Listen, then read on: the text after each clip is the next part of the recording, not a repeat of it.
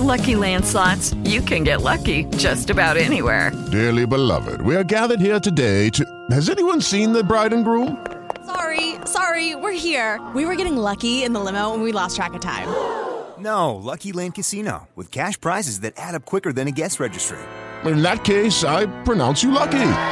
Play for free at LuckyLandSlots.com. Daily bonuses are waiting. No purchase necessary. Void where prohibited by law. 18 plus. Terms and conditions apply. See website for details. Blog Talk Radio. You're listening to NGSC Sports Radio. Hear us live on NGSCSports.com where you can get awesome analysis for all things sport. Or check out our podcasts on iHeartRadio, Spreaker, iTunes, TuneIn, and much more. For our latest videos, head to NGSC Sports YouTube channel. Follow us on Twitter at NGSC Sports and like us on Facebook. NGSC Sports. We never stop. The NGSC Radio Network, in conjunction with the Happy Hour Network, are proud to bring you the only show that matters with your host, the heartthrob G.W. Gras, and the future of full sports media, Joe Wedra. Bear witness.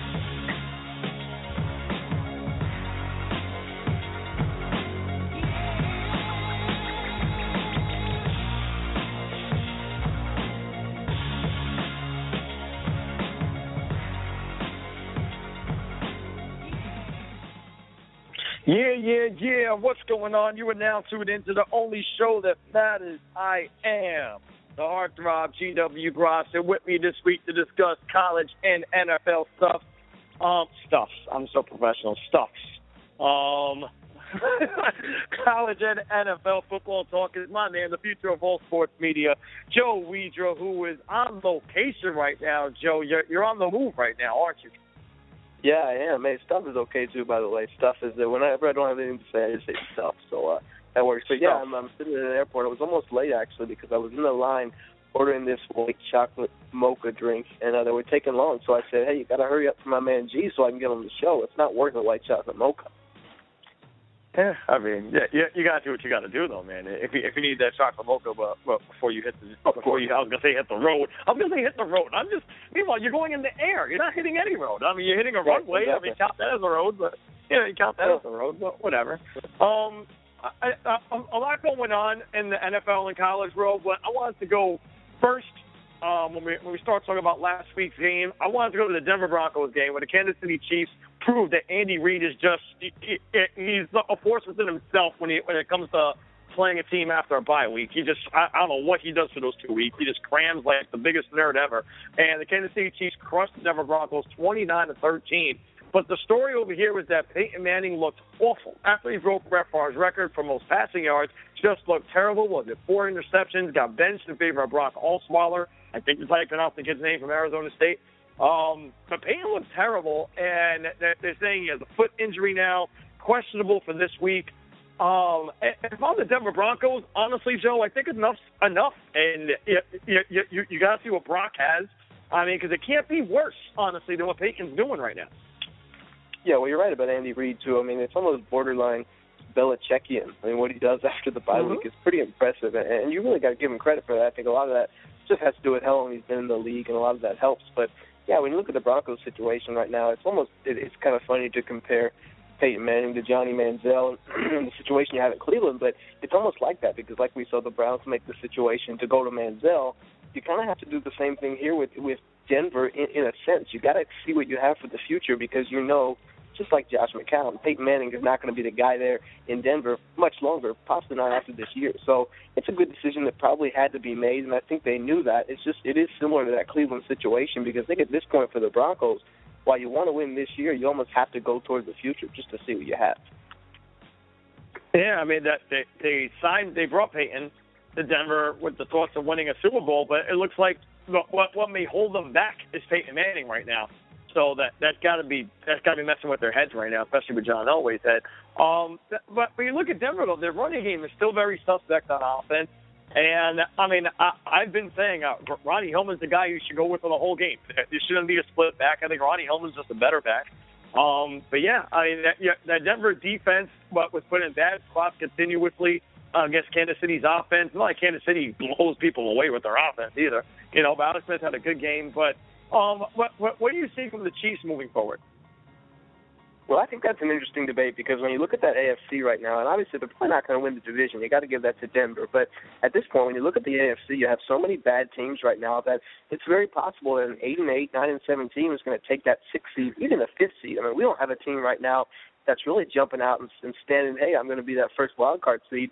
I don't think you have a team like that right now. So when I look at Kansas City, I understand that they've gone through some ups and downs early in the season, majority downs, but they have a long road ahead of them. They piled up some wins, and now if you can keep this streak going and knock out a couple wild card contenders on the way, I don't see why they can't get the sixth seed just because you have. I mean, right now it's the Oakland Raiders and the New York Jets really in the lead for that wild card spot, and I think that says something. When you look at Pittsburgh, they're in it as well, but they have a tough schedule.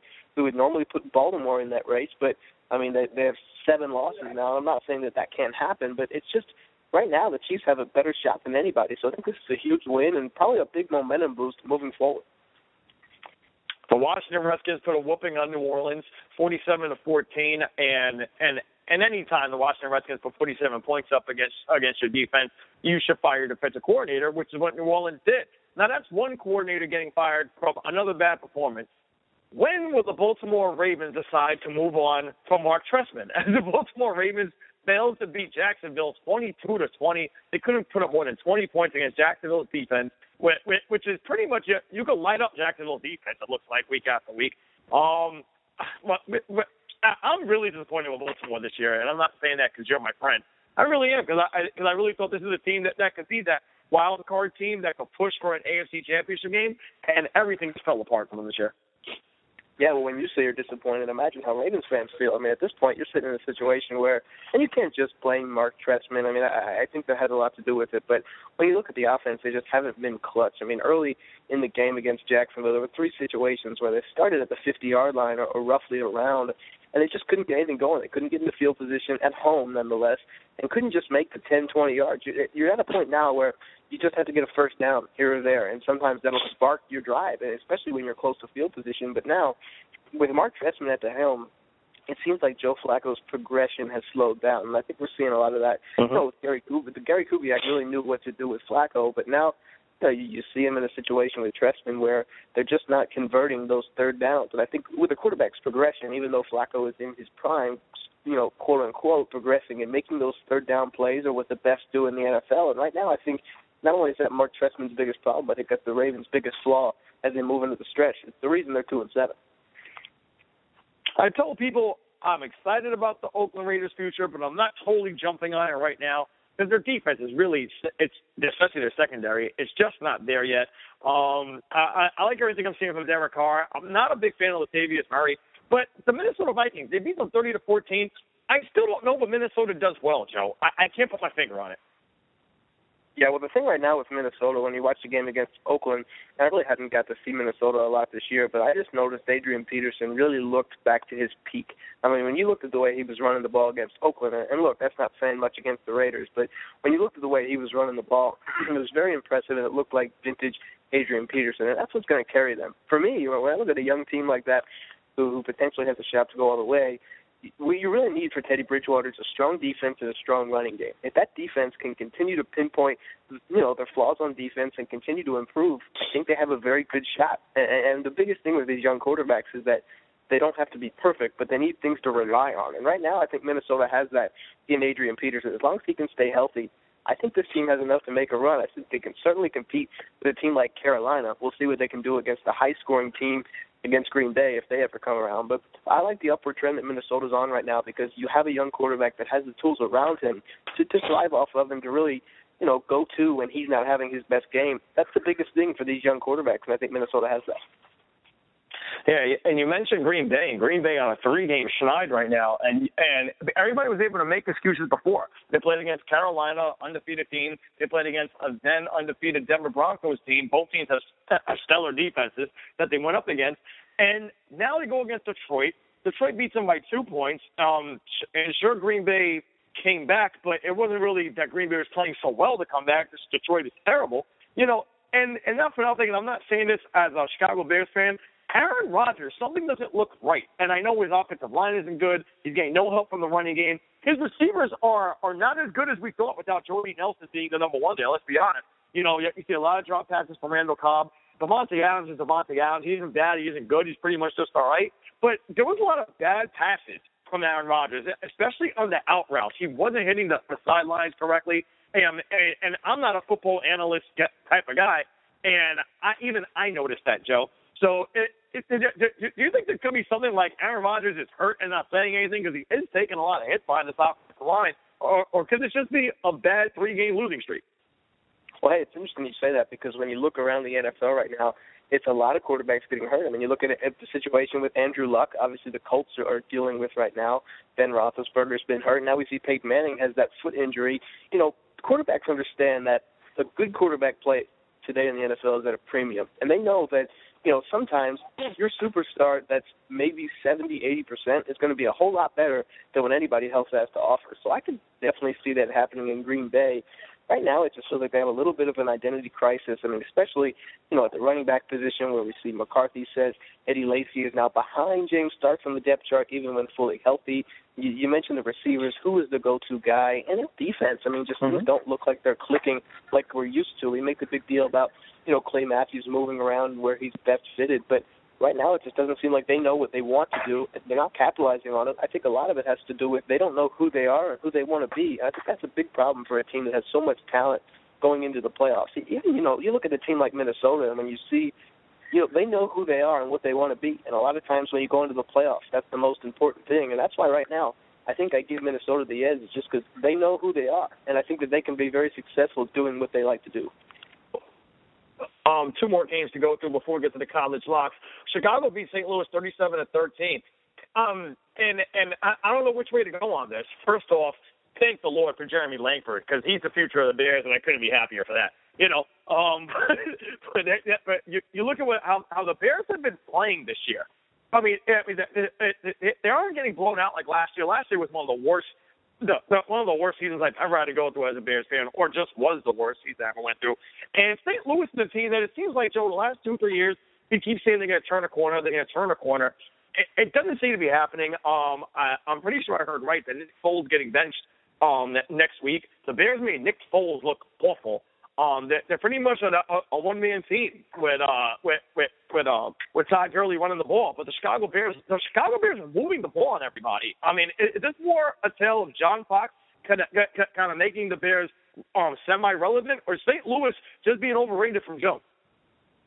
Well, I buy into the notion that John Fox Fox is a very good coach. I think he brings a lot of good things to a team, and and sure, it took a little while for us to understand that with Chicago right now. But I like John Fox. I always have. I think he's a very good, principled coach, and he knows what you know, he, he has the basics down. When you have a guy like him, we were talking about Andy Reid earlier. It's just it's such an advantage to have a guy that's been around so long, as opposed to what you saw last year in Marc Trestman, where coming from the CFL, you don't really have that NFL game experience, understanding what to do in certain situations. I think that's helping John Fox a lot, not only during the game, but game planning during the week. And we're seeing a whole lot of that with Chicago. They come out of the gates really just with a constructed game plan. They stick to it, and it works. And I think a lot of that has to do with game planning. So I'm definitely a big believer in John Fox. And uh, the Rams, yeah, anytime you have a guy, Case Keenum, starting at quarterback, things are definitely going down. Wow, just so bad. Um, the last game I wanted to go over was New England. Um, you, you can't really say they revenged the two Super Bowl losses to the Giants because you can't avenge those. They're Super Bowl losses. You won't get them back. Um, but they beat the New York Giants. But what is it about Tom Coughlin? But uh, first off, he doesn't know how to manage the clock at the end of the game, or, or hold the lead at the end of the game. He's blown, I think, what four, four fourth quarter leads this year already. You know, but what, what, does he do in his crazy like mad scientist lab that he is like the one coach in the league that can go toe to toe with Bill Belichick? I don't get it. No, it's really impressive. And you think, and you look at the players New York has this year, and it's just like it's nothing special. It's nothing that you haven't had in the past. But Tom Coughlin clearly knows how to call a game, and that was the narrative leading up all week. I think we we kind of realized that you know the Giants are going to have a chance because of Tom Coughlin. For whatever reason, he knows how to counter these guys, and I think it showed again. They really did I mean, I, I hate to say that that they won the game, but I mean they had it won at the end of the game. It's just you, you're in a tough situation where do you score, do you not score, and the Patriots had just enough time left to get it done. But I, I think it's a, a massive win in the grand scheme of things for them. It's not going to take away anything, but you know, they're in a close division. I think they're still the front runners right now. I think that was a little bit of a morale boost, even though you lose it. I know that's weird to say because in a close loss, you know, how can you have a morale boost? But they understand that they can play pretty much everybody tight when they're on, and I believe in the Giants. I really do. So it was a good sign for them. And in a close division, it doesn't hurt them too bad. All right, Joe. It's just about that time. You want to make money this weekend, right? okay. It's now time for the Heartthrobs College Football Locks. I hope you people have been following my locks, and I hope you've been reading my, my, my weekly entry at gstelio.com called Beating Vegas. Because the last two, three weeks, we've been on fire. And last week was, was money in the bank pretty much all around. This week, we're going to start with Georgia um, at home 14 point favorite against Georgia Southern. Georgia Southern, to me, I understand they're seven and two, and they're, they're, they're the kind of team, Joe, that's pumping their chest out because they're seven and two. But look at who they played, and, and and when they play a real team like West Virginia, who beat them 44 to zip, or when they play Appalachian State, who beat them 31-13, they have no answer for anybody. They can't score and they can't stop anybody. Georgia is, typically the SEC disappointment every year, but they got so much talent on this team, it, it, and I even like their backup running back took over for Nick, for, for Nick Chubb, um, um, Sony Sony, what is it? Michael. I, I, I've been saying Michael, but my Sony Michel. Yeah, it's just yeah. a weird way to spell Michael. Yeah, it's just a weird way to spell Michael. you know, but I really like Georgia over here. I think Georgia wins this big because Georgia wins big when it doesn't matter at the end of the year for them. They typically do that. So I like Georgia here minus 14 is the first spot. Yeah, you're absolutely right. Anytime you have an SEC team, I don't care who it is against, you know, Georgia Southern, it's probably going to be a win for the SEC team. And I hate to say that because you really do hate to take away from these smaller schools. But when you look at the record and everything, for me to pick a smaller school against an SEC team, especially like Georgia, they'd have to be nine and all. They'd have to be perfect, and they had to be proving that they'd be worthy of a high ranking. I mean, you look at Toledo. Well, that's a situation where you got a smaller school and MAC team, but they've done very well and proven they can do good well against good opponents. I just really don't believe in Georgia Southern. I think they're a good team for where they play. It's great, but this week it just seems too easy. The 14 points seems to be pretty manageable for Georgia, so I'll take that in a heartbeat. The next game I'm looking at is the Duke Blue Devils, a two and a half point underdog going into Virginia. Now, I actually find out that Mike London, the Virginia head coach, is 10 and 38 against ACC opponents. That's just awful. Um, that, that the Virginia season is pretty much done. He's trying to play it out for his seniors. He's, saying all the right things, but Virginia's been pretty disappointing this year. They were heavy on the seniors this year, and they just couldn't do it. Um, you look at Virginia's defense; they've given up 1,700 rushing yards in 10 games this season, um, and and they're allowing teams that's over 64% against them. Duke has just had bad luck in this three-game losing streak. They, they, they had they had that loss that should have been a win against Miami. Um, they got their butt kicked by UNC, which totally blindsided me, and and they just look lost against Pitt. You got to think Duke will get it together. They're too good of a team to lose four in a row, Joe. And if they're getting two points, I don't care where it is. I'll take Duke right now. Yeah, well, when you look at Duke's losing streak, I mean, that's not fair to, like you said, I mean, look at the last three games. It's not fair. Duke's a very good football team. They've proven that in the past few years. They've just gotten so much better as a program. And those last three losses really are not indicative of their team because they have played well. And so I like Duke in this game. I completely agree with you. Virginia just doesn't have the it factor for me this year. I just can't seem to figure out what about them that you have to really love. I think Duke's more of a well-rounded team, and I think that's why I would pick them here. Uh, my last lock of the week for college football. You're gonna love this one, Joe. LSU four-point underdogs at Ole Miss. This is like old school G going right back at it. I'm going with Ole Miss over here, and for a very, very good reason. LSU is a one-man team, and that one man has been slowed down recently. And Leonard Fournette uh, I will not take anything away from them. It's just that everybody's stacking the box, and LSU can't throw the ball. LSU plays with two wide receivers. They, they can't even spread people. You know, they, their offense is pretty much one-dimensional, and people are going all in and stopping the running running attack right now. And not for nothing, they're going against an Ole Miss running rebel team. I mean, a, a, a, a, that only gives up 3.2 yards to carry and has only allowed five rushing touchdowns. And and and this is a team that's in their base defense doing this. They don't have to stack eight in a box doing this. They have great defensive ends on this team, and and and we know what Ole Miss they can score. They put up 40 a game. LSU has no chance in this game. I love Ole Miss minus four. Well, I think that here, for all the reasons you said, and more so, and for me, the more so would be when you have LSU you look at their season right now and just what's the incentive to win? I mean, I know you always want to win every week, but there's so much more on the line well, for, for LSU, especially when you have a chance to get into the college football playoff. And right now, obviously, not seeming likely, if if impossible. I mean, so right now they're in a situation where they're on the outside looking in.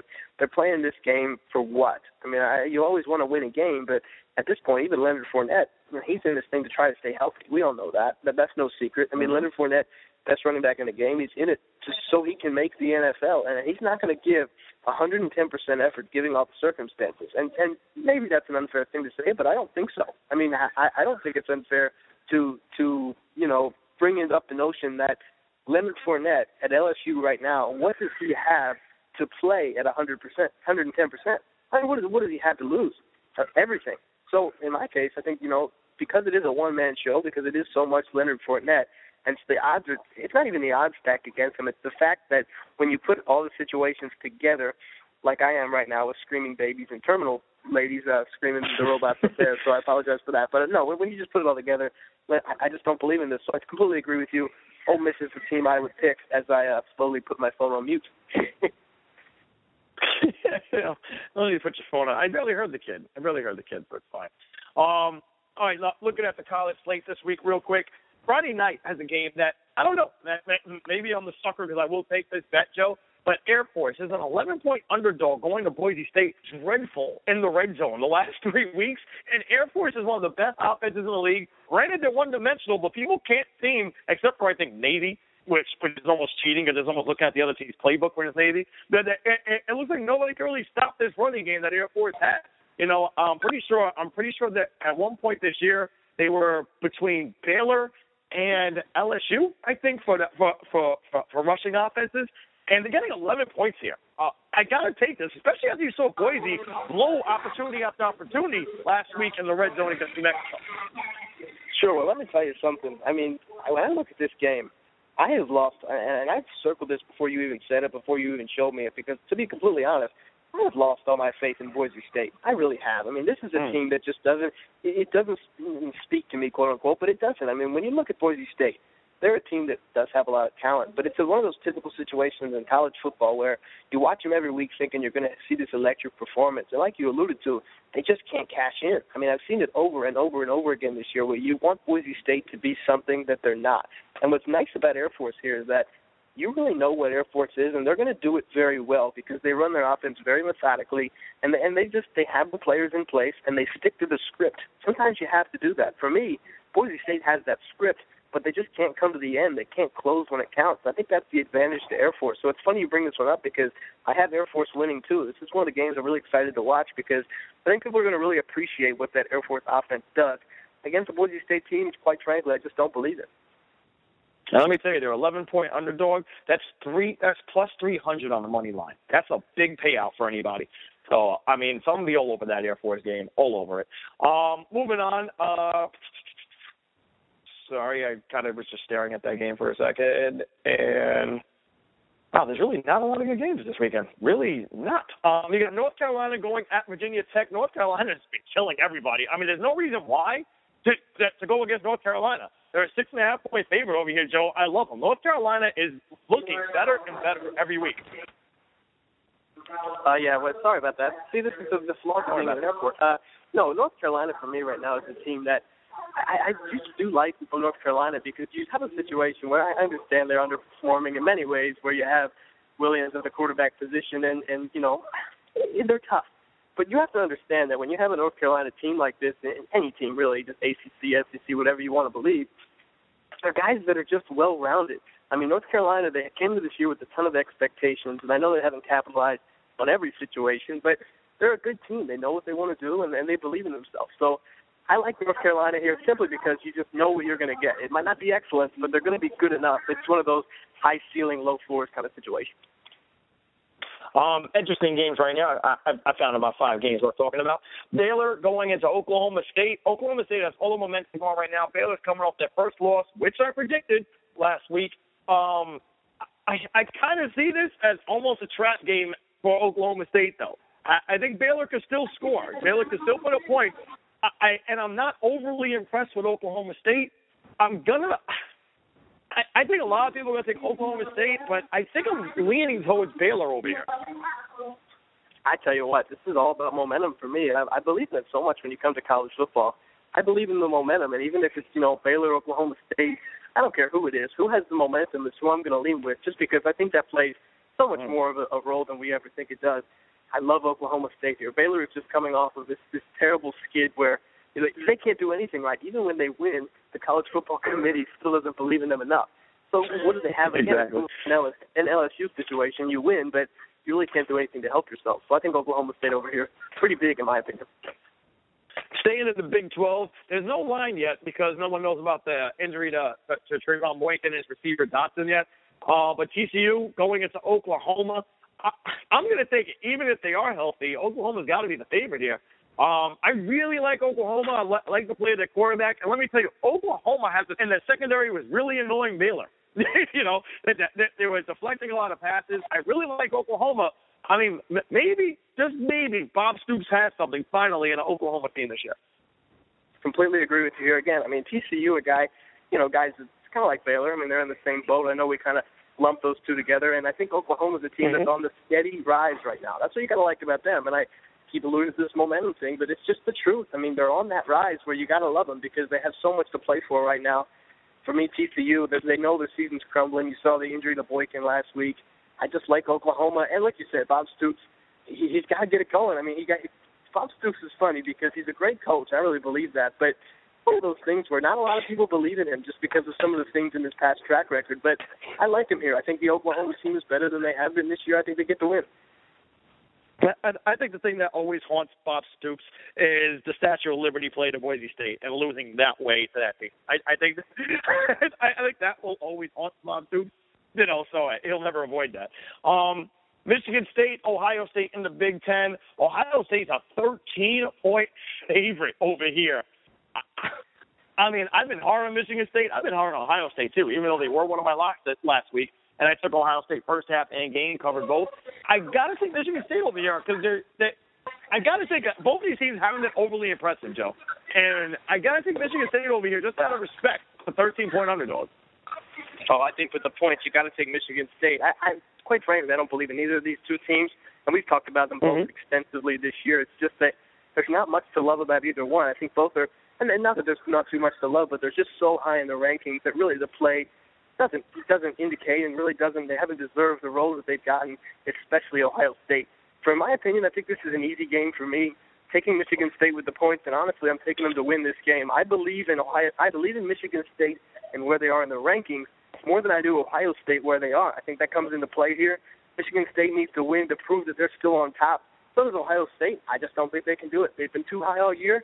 I think this is the week it comes back to haunt them. Um, UCLA going into Utah. UCLA is a two point underdog. I, I like UCLA here because I think the Utah thing is done. Yeah, two underwhelming teams. I think we both kind of had a little higher expectations, especially Utah earlier in the year. I'll stick with them though. I like the Utes. I think they have a good team. Just things haven't especially gone well for them when they needed to this year. So I know they were so high earlier, but I think they're the better team. I take Utah. All right, and of course, but but before you leave today, we'll get your we'll get your thoughts on the MAC on the MAC games tonight: Toledo versus Bowling Green, Ball State, Ohio University. But for now, uh, are we gonna take a short break? Um, man, I guess not because we've got like two minutes left on this stream, and I don't want to waste your time. So yeah, I guess talk about these MAC games real quick. uh, tonight's MAC game, you got Toledo, a seven-point underdog against Bowling Green. I, I like Bowling Green, but I kind of always take Bowling Green, so I'm taking them again today. I like Bowling Green. Yeah, this is tough. Bowling Green has that great quarterback whose name's eluding me right now, but they're a good team. I just like Toledo overall. I think they have a lot to love. Their running back Hunt's a very good player. I like Toledo. I, I kind of talked about them earlier, but I think they're kind of the sleeper underdog pick for me. So I think I'll go with Toledo.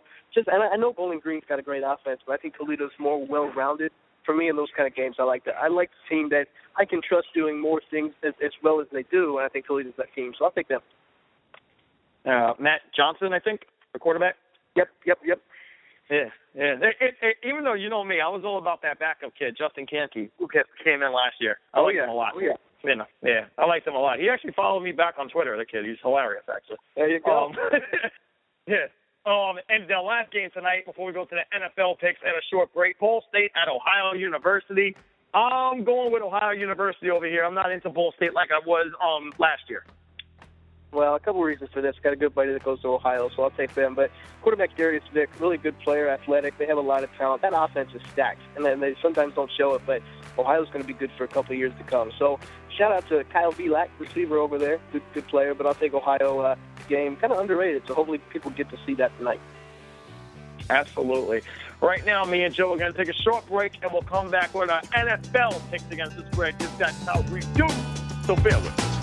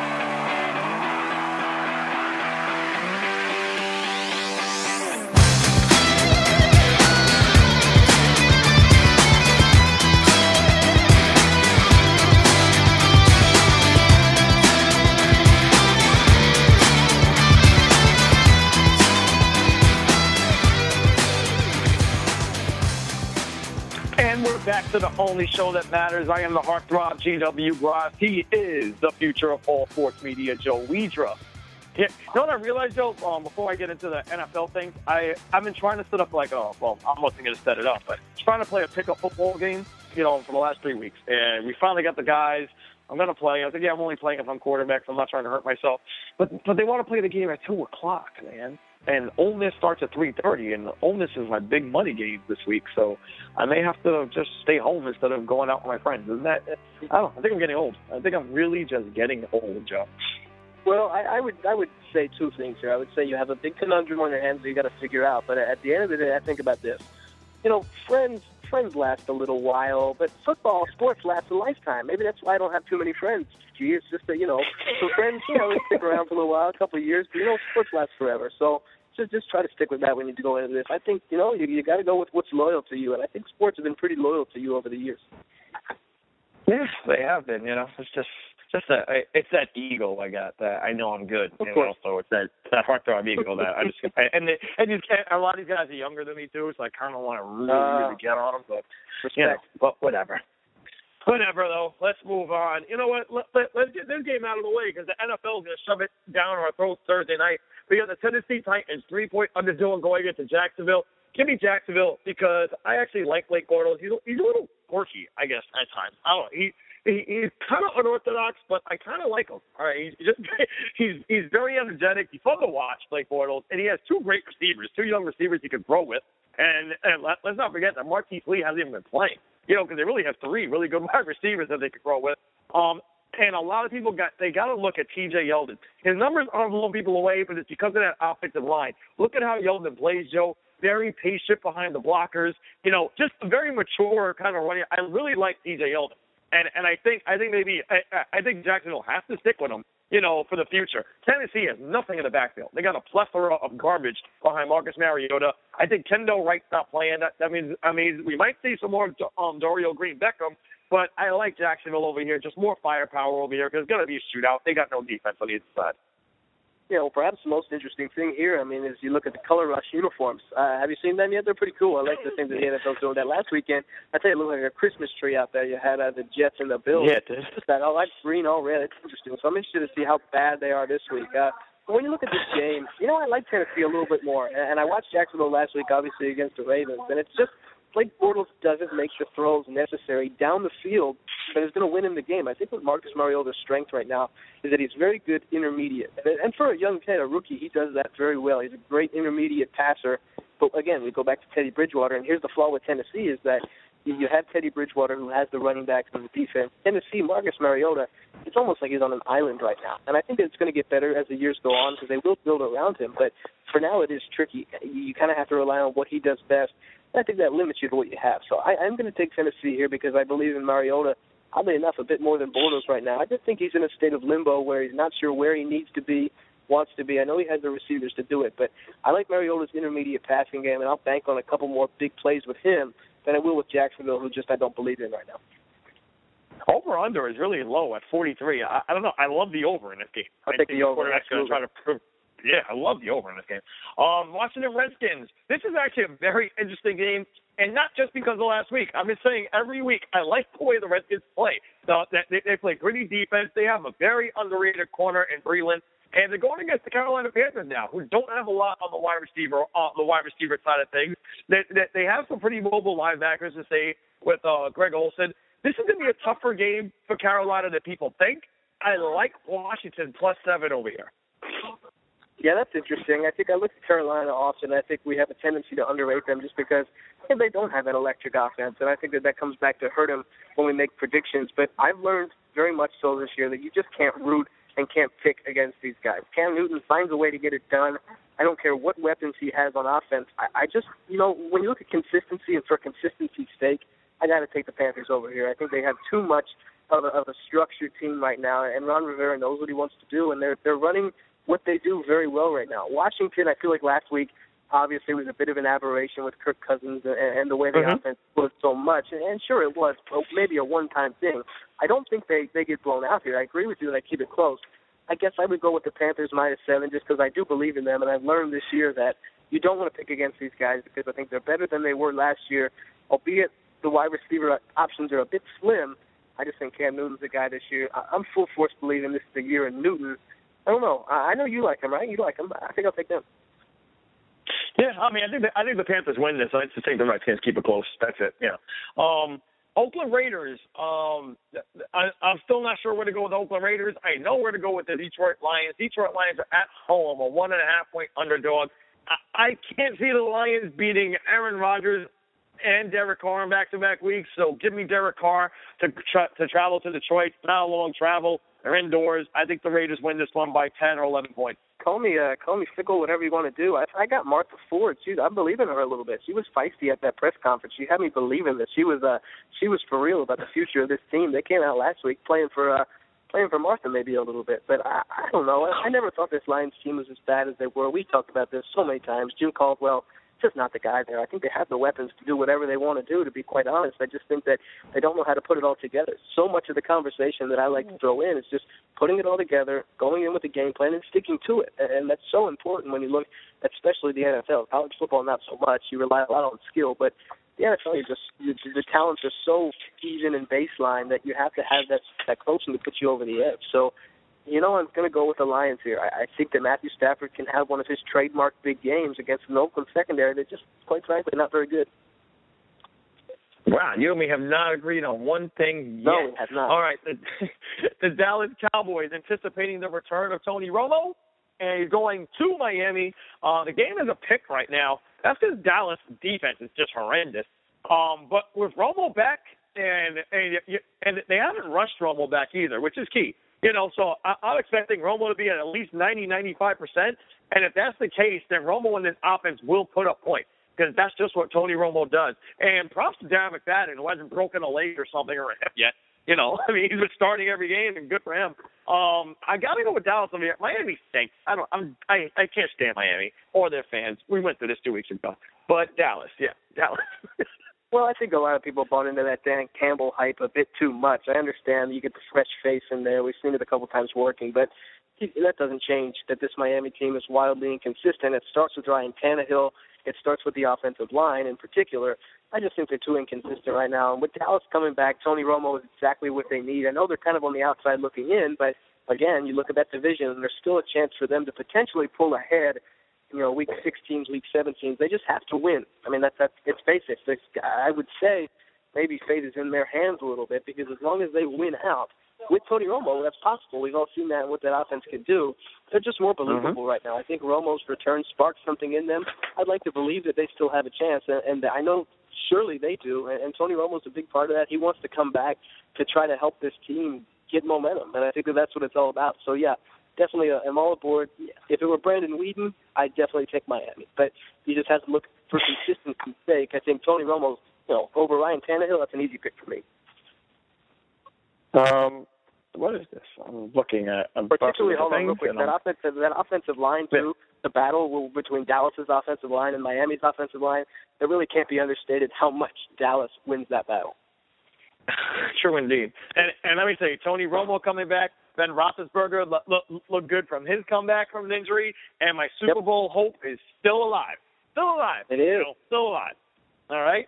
Um, going into the next one, you got the Indianapolis Colts, who who are in danger right now of not winning this division by default. Um, six point underdog going into Atlanta. Atlanta's so weird, man. I really don't know what Atlanta is, but I know what Indianapolis is. And I know Hasselbeck had, had two wins at quarterback, but I know what they are as a team. I'm going with the Falcons over here, even with the minus six. I I, I gotta believe in that. I gotta believe the Falcons cover a six point spread against a bad team like Indianapolis. Man, we really are off this week. This is this is the one of the Wow. few weeks. I mean, usually we agree a lot on things, and especially with college football. But this week it's been definitely a, a bit of an outside thing here. I, I like the Colts in this game because I'm buying into it. You know, I'm one of those guys. I buy into the Matthew Hasselbeck thing. I love quarterbacks. Gee, I, I just love him. I think Matthew Hasselbeck is such a grinder. He's a gamer, and I just this Falcons team. I know I keep going back, so I'm going to get tweets about how I mentioned consistency 20 times in this podcast, but it's all about consistency, man. And in the NFL, especially with this Falcons team right now, they have so much talent, but they just can't put together consistent play. And it's very frustrating to try to pick with them against against them every week, just because you never know what you're going to get. For me right now, I know what the Colts are, and I know you don't love them very much, but I know what they can be with a quarterback that's not hurt. I believe in them. I have from the start. You've got to go with the Colts here for me, just because I, I do believe that they're a good football team in Atlanta. If they're even slightly off, oddly as it sounds, Matthew Hasselbeck's going to take advantage. One of the worst games of the week, and I really hate to say this to you, Joe, but it's the St. Louis Rams, two and a half point underdog going into Baltimore. Uh, wow, over under is at 41. I think that's generous right now. I don't even know where to go. Uh, I honestly don't think the Ravens can stop Gurley. Um, wow, St. Louis is bad quarterback play. The Ravens just looked awful. I don't know. I think I'm leaning towards the Rams over here. Oh man, you're going to do that to me. Well, this one, of course, we're going to pick oppositely because I'm not going against the Ravens to go eight, eight, eight losses. Here. Uh, but, but I will say this: though, there's one thing they can do. It's stop the run, and all the focus is going to be on that. They're going to let Case Keenum beat them, and that's just a funny statement in itself. I think that the majority is going to be play seven, eight, maybe sometimes nine men in the box to stop Gurley and just like take your receivers. I, I think the Ravens secondary can stop the Rams one on one on the outside, especially with Case Keenum. I think you're going to play a lot of men in the box to stop Gurley. I don't know. At home, it just seems too easy to pick the Ravens for me because you know Case Keenum. I keep going back to that. It's it's Case Keenum. Well, we can't we can't argue that. I know he's had his flashes, but bottom line, Ravens at home with with desperately needing a win to stay alive because hey, that wild card race is still open. They know that, so they're not trying any less than they would have. I, I like the Ravens solely because I think they're going to game plan towards Todd Gurley, and I think that at the end of the day, that'll favor their game. The New York Jets and Houston Texans. There is no line on this game. I don't care what the line is. I'm taking the Jets because if it's if it's, if it's EJ Yates or if it's Brian Hoyer against that Jets defense, I will take it time and time again. Um, and I'm actually rooting for the Texans. Yeah, you know me. Like I, I'm a Bill O'Brien guy, but I think the Jets are just way too much way too much talent on this team to lose to a team that's not as talented as they are, especially at the quarterback position. I'm not saying Fitzpatrick is great, but he has better weapons to work with as a whole because the Texas running game is just depressing. Oh, I'll take the Jets over here. Yeah, bottom line, I mean, you look at these both of these rosters, and especially when I look at last night's game against the Bengals for the Texans, they really didn't win that game. The Bengals just played like the playoff Bengals have. That's that's bad. That's just the bottom line. I mean, the Bengals have played. That's what you come to expect from them in big primetime games, and it's not only Andy Dalton. It just seems to be the recurring trend for this team is they just can't show up when it counts. So I really, you know, how can you give the win to St. Louis there when at the end of the day you're, you're talking about a Bengals team that just underperformed? Uh, St. Louis, sorry, Texas, Houston. This airport baby's got me again. Um, no, the Jets have so much, so much talent right now. Just got to go with them. Todd Bowles, they're hanging on for a chance. Prime, prime spot for a wild card. They just have to win. They know that, and I think this is a pretty easy win for them. Green Bay Packers are a one point underdog going into Minnesota.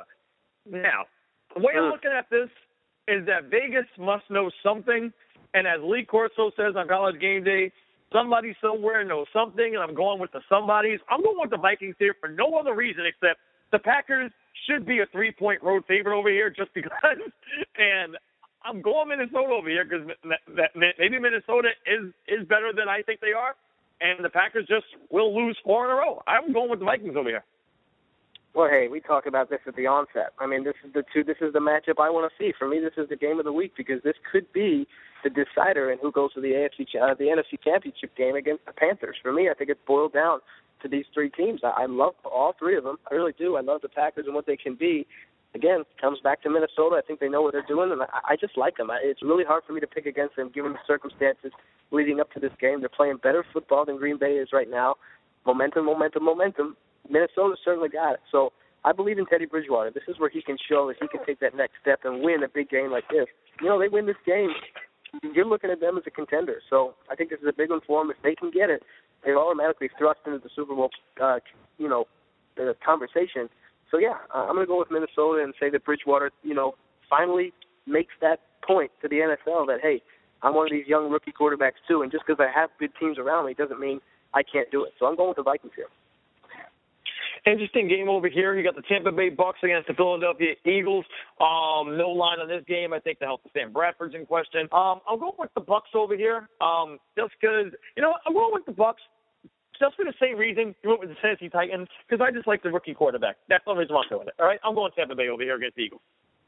Yeah, sure. I think when you look at the rookie quarterbacks, it's just there, there is upside because you know every week something new can happen, and I think that's kind of good for Tampa Bay right now. I think they're going to continue to improve. Jameis Winston, the decision making is obviously the only concern right now, and I think that does improve. And this is a tough game. Philadelphia, you want to believe in them so much. I want to believe in them just because they were my Super Bowl pick. And I mean, when you look, at this team, they should be so much better. I think that that preseason really got us hyped up for something that just wasn't realistic. We should have known that coming out of the onset, but we're very. uh we're very believable fans nowadays, and especially me. I, I totally bought into this Chip Kelly system. You just can't believe in it right now. They really don't know.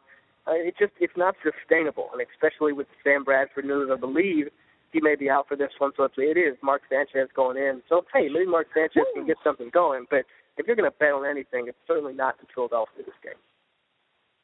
Um, big game this week, and I'm not just saying that because it's my Bears, but there's a lot of revenge factor. We were talking about that before. You got John Fox and Jay Cutler going against their old team, the Denver Broncos. Um, the, the Bears are at home. The game is at a pick right now, you know, and not for nothing. The Bears are known for having one of the worst fields in the NFL, one of the top three worst fields in the NFL. And the Bears are staying in every game, defensively, offensively. You gotta love what Adam Gase is doing with Cutler. Um, dude, I'm doing it. I'm going with the Bears over here to beat the Broncos. I mean, it's a pick 'em, and I like it over here. And I know the Broncos defense is crazy, but that Denver offense is what's shaky right now, and they're putting that they're putting a lot of pressure on that defense, and they're going against the Adam Gase offense.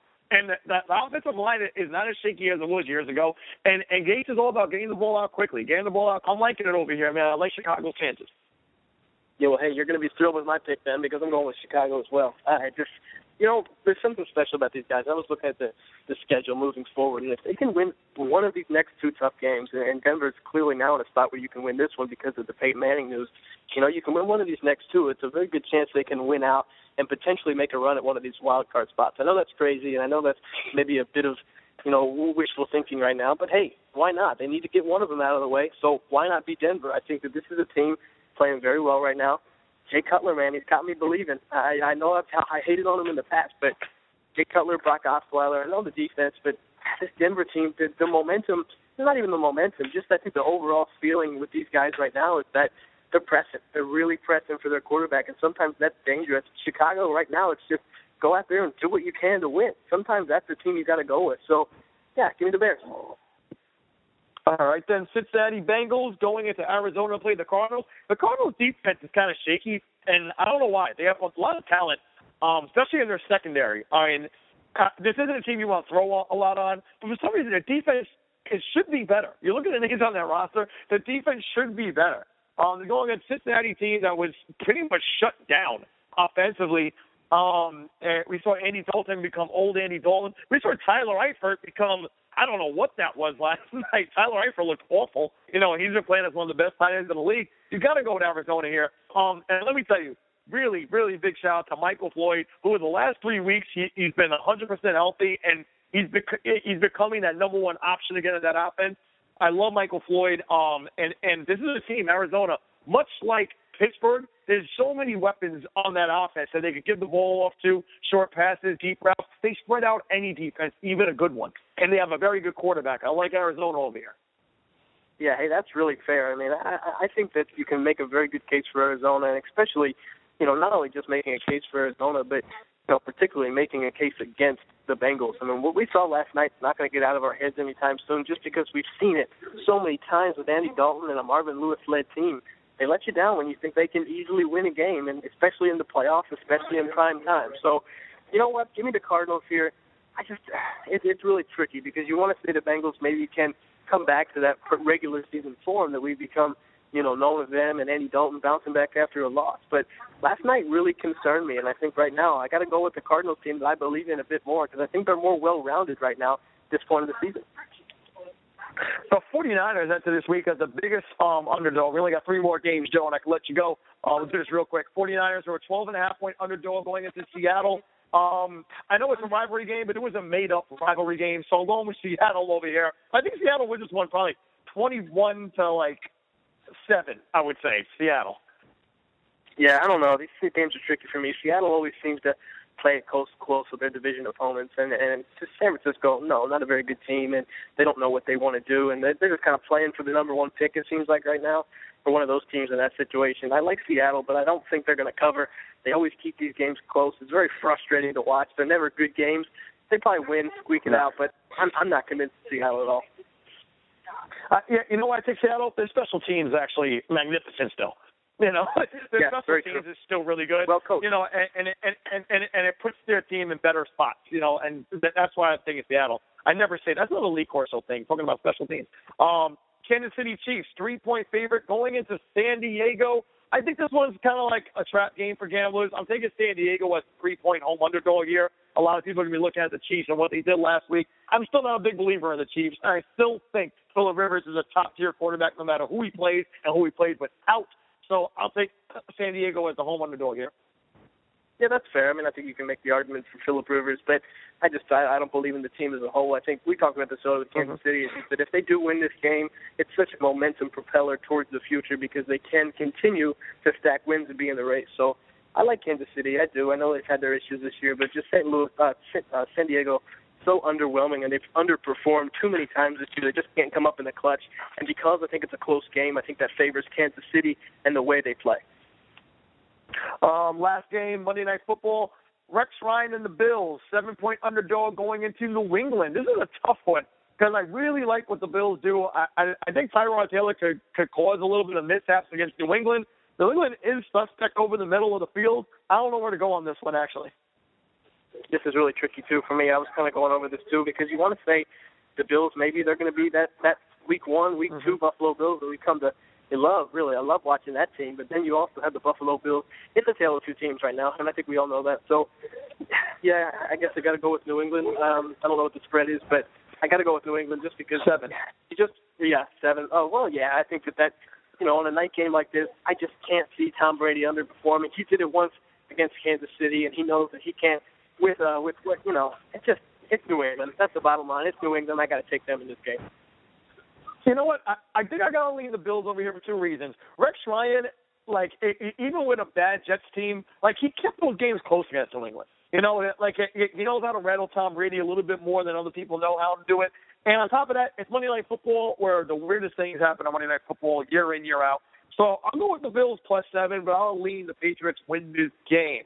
Um, that's it for this week, Joe. Um, with that NFL picks, right? You're, you're going to be around for next week. Absolutely, you know it. All right, cool deal, cool deal. We'll probably knock that one out on Tuesday of next week. Because next week is is is the best holiday in my opinion ever. Thanksgiving. That that that's my favorite holiday, Joe. You know, because I, I I always make it I always make it a five day weekend for my job too. And I start drinking beer at like eleven o'clock in the morning, and I don't stop till eleven o'clock at night. My family ends up hating me by like eight thirty because I'm just belligerent. But I'm a fun belligerent. I just want to hug everybody at that time. But the Bears play, so that's gonna be interesting. That's gonna be interesting to see like like like what kind of drunk I'll be by the end of the night. But anyway, let's not talk about my alcoholic issues. Let's thanks Joe for coming on this week. Um, we'll tune in again next week. Have a safe flight, brother, and I'll tell everybody where they can find you. Hey, sounds good. I appreciate you putting up with me and all the background noise here. Uh, follow me on Twitter at Joe Weedrup. you know all the good stuff. I got to get out of here, but I appreciate it. G, have a great weekend. Be good, brother. You can follow me on Instagram, Twitter, and check out the dot com website, G Stiligo, G E S T E L I O. I'm gonna try to do another podcast this week. My schedule has been crazy. It really has. But I got some stuff. Some stuff I just want to talk about. So y'all bear witness, man. Later.